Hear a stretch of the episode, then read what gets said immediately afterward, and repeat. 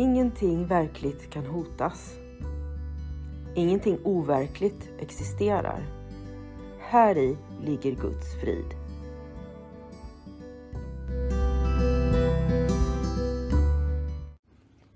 Mitt namn är Magdalena Wiklund och den här podden handlar om hur jag fann frid. Allting har sin grund i Helen Schuckmans uppenbarelser då Jesus dikterade det som sedan skulle bli boken en kurs i mirakler för henne. Jag kommer att referera både till kursen och till Bibeln eftersom Helen fick så mycket förklarat för sig av Jesus om hur vi egentligen bör tolka Bibeln.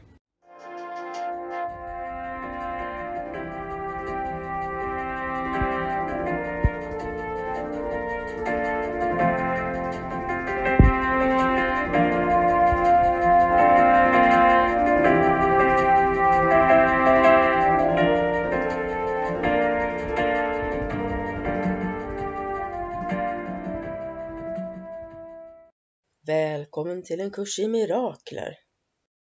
Idag så gör vi sista delen av tre som handlar om kroppen. Från sjukdom till hälsa. Och vi ska prata om hindren för frid. Kapitel 19 heter Att uppnå frid. Och i del 4 presenteras de fyra hindren för frid. Och hinder 4b heter Det andra hindret övertygelsen om att kroppen är värdefull på grund av vad den erbjuder. Och eftersom jag pratar om det andra hindret så vill jag bara nämna kort vad det första hindret handlar om. De har nämligen med varandra att göra. Det första hindret handlar om önskan om att göra sig av med friden. Du önskar att du kunde göra dig av med din frid. Och det beror på att du och jag och allihopa, vi har ett splittrat sinne som inte vill ha frid. Där skulden härskar, det har vi pratat om tidigare i den här serien om kroppen. Skulden härskar och den skulden blir projicerad på kroppen. Och då kommer vi till just kroppen, övertygelsen om att kroppen är värdefull på grund av vad den erbjuder. Vi upplever kroppen som värdefull därför att den har en dragningskraft till just skulden. Vi har ju projicerat Eh, skulden som vårt sinne känner och lagt den på kroppen. Och det här, det är detsamma som att tro på döden. Vi har en varseblivning som går ut på att soning är mord. Förlåtelse är mord. Och det som dör då, mord, det är ju egot. Egot blir utrotat. Och då blir allting upp och ner. Vi blir rädda för kärleken. Egot är jätterädd för kärleken. För att förlåtelse och kärlek, det berövar egot sitt syfte och då försvinner det ju. Och i och med det så kommer egot att se det som ett offer att behöva lämna skulden. Men vad vi behöver fråga oss det är ju, är det ett offer eller är det en befrielse? Om du blir helt och hållet utan skuld, utan skuldkänslor, skulle det vara ett offer för dig? Eller vore det en befrielse? Skuldkänslor är ju någonting som faktiskt får oss att lida, så känner då jag i alla fall. Och då är frågan, är det ett offer att bli av med lidandet? Jag tror att svaret är ganska självklart. Det är inget offer som begärs av dig. Det är inget offer att bli av med lidandet. Det enda du behöver göra är att överlämna din illusion om offer, om att det är någonting att offra till den heliga Ande och acceptera friden som den heliga Ande ger dig istället. Sen är det klart. Överlämna illusionen om offer till helig Ande och acceptera friden han ger dig. Och det är sinnet, du inombords, som gör det här. Kroppen kan inte ge dig någonting. Den kan varken ge dig frid eller kaos eller smärta eller glädje. För, därför att den är ett medel och inte ett mål. Det är någonting som används bara. Och då kan man ju fråga sig då, som du säkert vet så uppfattar vi det ofta som att vi kan känna en njutning genom kroppen. Vi äter gott, vi dricker gott, vi går på massage, spa, vi har sex, allt det här ger oss någon form av njutning. Att ligga ute och sola, det tycker jag är en fantastisk skön njutning. Men kursen säger att om du söker njutning genom kroppen så kommer du bara finna smärta. Om du söker njutning genom kroppen så finner du smärta. Vad beror det på?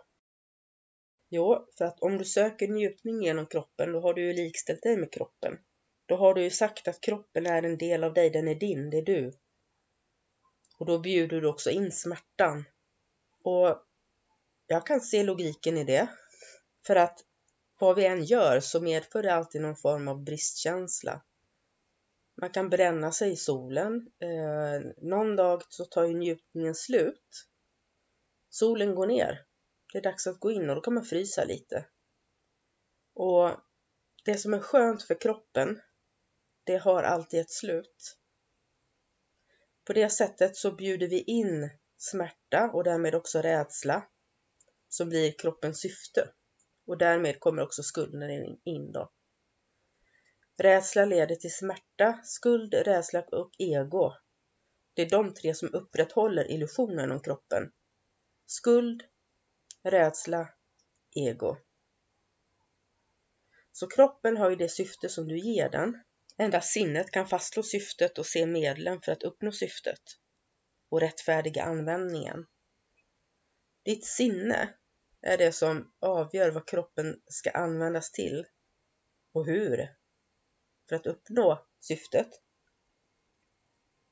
Och det är också sinnet som rättfärdigar användningen.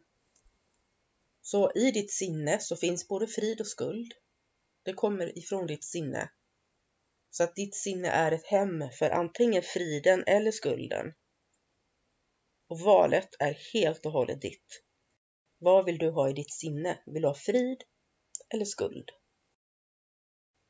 En sak att fundera på, det är ju varför kroppen är värdefull för oss.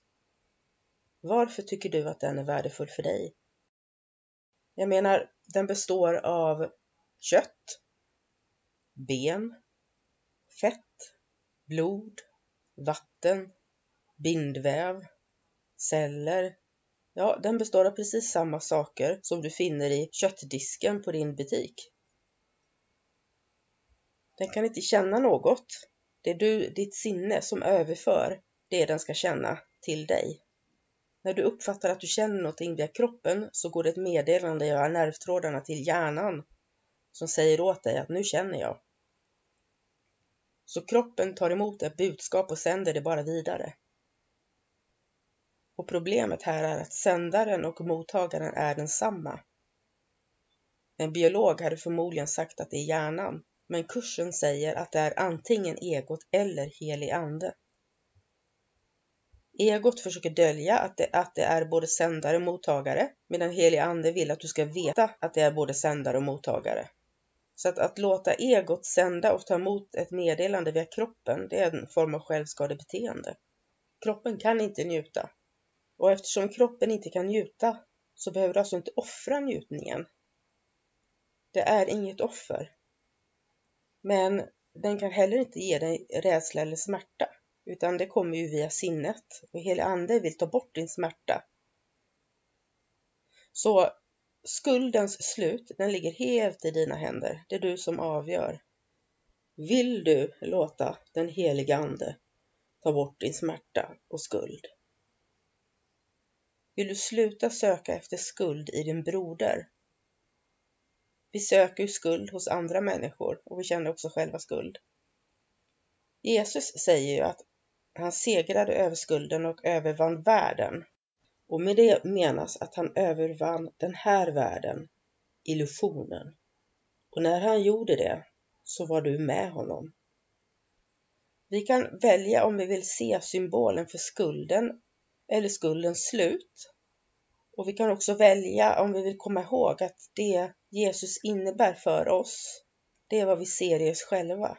Det är en spegling Titta på Jesus, titta på din broder, din syster. Vad ser du för någonting? Du ser dig själv.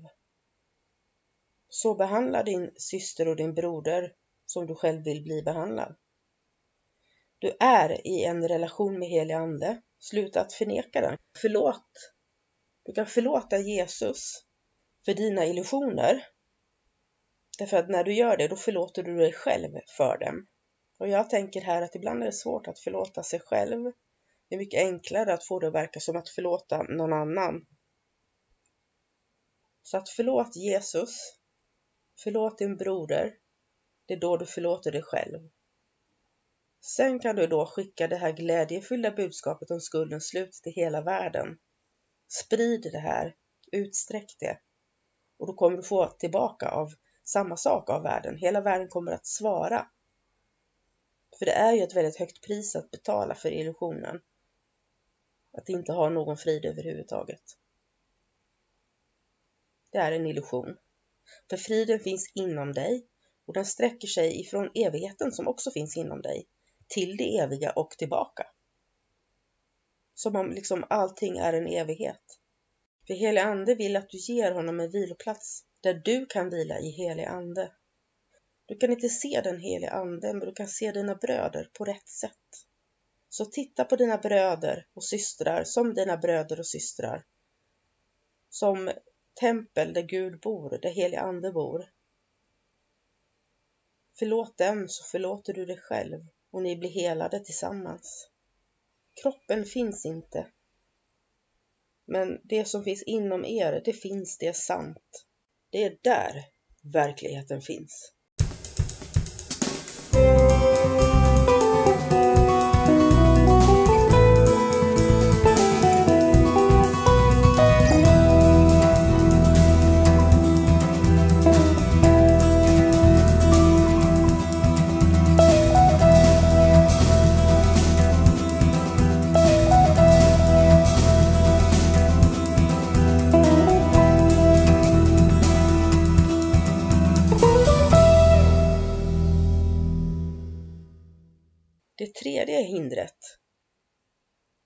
4C vi är på nu. Det heter Dödens dragningskraft och har en underrubrik som heter Den oförgängliga kroppen. Oförgänglig, det är det som inte kan dö. Med egot så kommer illusionen om skuld och död. Och den som begraver en kropp som ju faktiskt inte finns, den ärar inte Gud. Man ser på kroppen som om den vore förkastad av Gud och så sörjer man den. Och när man sörjer en död, då sörjer man ju någonting som sig självt. Vi tittar ju på människor som om de hade en kropp.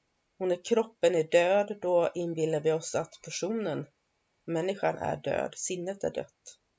Och så sörjer vi det fullt medvetna om att vi har en kropp som också kommer att dö så småningom i våran illusion. Om du tror att det är så och att det är det här du har gjort, människor gör och Gud skapar, då tror du också på sätt och vis att du har dömt Guds son till detta. Guds son, det är du och jag och alla, alla bröder och systrar. Och om du tror det, då är du högmodig. För då har du gjort någonting emot Guds vilja. Då har du gjort någonting som om, som om du vore Gud själv. Så synden och skulden, stoltheten på något sätt i att känna synd och skuld gentemot Gud. Man kan, man, kan, man kan säga det här med att när vi var barn ibland och kanske gjorde något fel och förnekade det inför mamma och pappa och på något sätt för, försökte uppvisa någon stolthet som om vi inte skulle ha gjort något fel. Det är så vi beter oss mot Gud ibland. Så synden och skuldens stolthet. Separationens gravkammare. Graven där vi lägger ner kroppen, det, det är ett sätt att bevisa att vi är separerade ifrån varandra. Det är ett sätt att vara hängiven döden utan att vilja erkänna att vi är hängivna döden. Men om man vill befria Guds son från detta, alltså våra systrar och bröder, det är då man ärar Gud. Se att vi inte kan dö, se att kroppen inte finns. Den som är rädd för döden kallar på den för att kunna komma undan samtalet, kommunikationen med Gud. Då blir döden som en trygg, mörk frälsare bort ifrån sanningens ljus. Och när vi vill bort från Gud så beror det ju naturligtvis på att vi känner någon form av skuld. För att vi inbillar oss att vi har gjort uppror mot Gud och blivit utslängda ifrån Edens lustgård. Och det här upproret, den här tron på uppror och rädslan för döden, det är ett, våra, vårat mänskliga lilla svar på det stora svaret, Guds svar. Och det tystar rösten för Gud, den heliga Ande. Som jag sa tidigare, heliga Ande tränger sig aldrig på. Heliga Ande hörs precis så mycket som vi vill höra honom. Så graven, det blir som en slags symbol för egos hemligheter som begravs för att aldrig komma upp i ljuset igen. Och när vi begravs så bevisar vi för Gud att han är maktlös inför vårt ego. Det är symbolik i det här. Jag lyckades eh, dö och bli begraven. Det finns död och då kan, kan Gud inte vara den som har makt. Och då blir Gud mindre farlig eftersom vi har gjort uppror mot honom. Vi tror att han är farlig eftersom vi har gjort uppror mot honom. Men det här är bara en dröm. Det finns ingen begravning. Det finns inga stränga budord. Det finns ingen synd, inga stränga budord, inga synder. Det finns inga invecklade ritualer eller fördömanden dit kroppen leder dig. Så att ditt sinne är den som befaller kroppen. Så att du kan befria kroppen från befallningen och så kan du förlåta kroppen för att den gjorde som du befallde. Och då kommer rädslan för döden att försvinna när den ersatts av kärlekens dragningskraft. Och då kanske frågan blir Vad gör du nästa gång du känner dig rädd? För så länge vi lever i illusionen så kommer det en sån gång. Det kommer fler tillfällen när jag är rädd. När jag är rädd då brukar jag få hjärtklappning ibland beroende på hur rädd jag är. Jag kan darra, svettas, känna rädsla och panik inom mig. Jag kan bli torr i munnen. Andningen kanske ökar. Vad gör jag då? Ja, enligt kursen så är det då viktigt att komma ihåg att det som tycks vara källan till rädsla beror på att egot har varse blivit det som en symbol för rädsla, ett tecken på synd och död. Så att låt oss säga att jag ser någonting som jag uppfattar att jag blir rädd för. Och det här beror på att mitt ego har varseblivit det som en symbol för rädsla, ett tecken på synd och död. Så det jag ser och blir rädd för uppfattar jag som ett tecken på synd och död. Men tecknet och symbolen får inte förväxlas med källan, säger kursen. Det kan inte ligga någon mening i det jag ser, utan man måste söka i det som det står för. Alltså, det är inom mig som svaret finns. En sak som vi tittar på kan ju betyda allt eller inget. Så det finns ingen anledning att döma det, utan ge det till helig ande istället. Ge det till helig ande och säg så här. Ta detta ifrån mig och se på det och döm det åt mig. Låt mig inte se det som ett tecken på synd och död, inte heller använda det för att förstöra. Lär mig hur jag inte ska göra det till ett hinder för friden, utan låt dig använda det åt mig för att främja dess ankomst.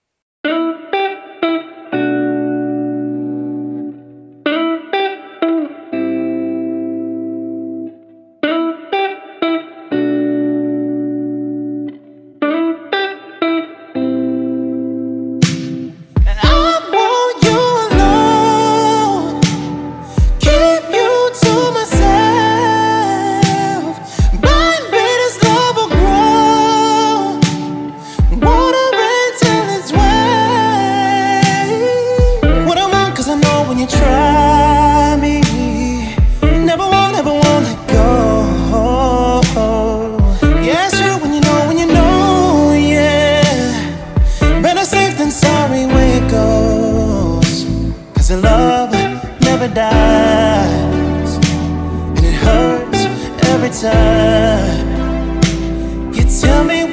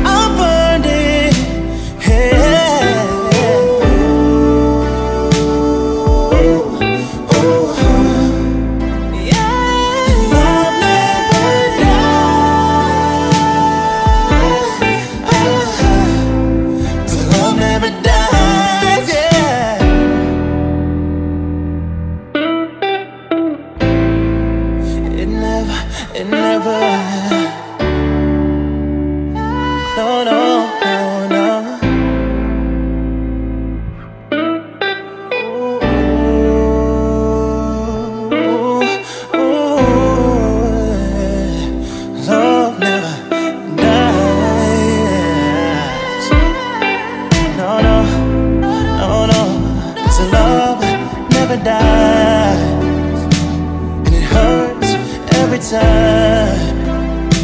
You tell me where it bars and I'll turn it colder to the time.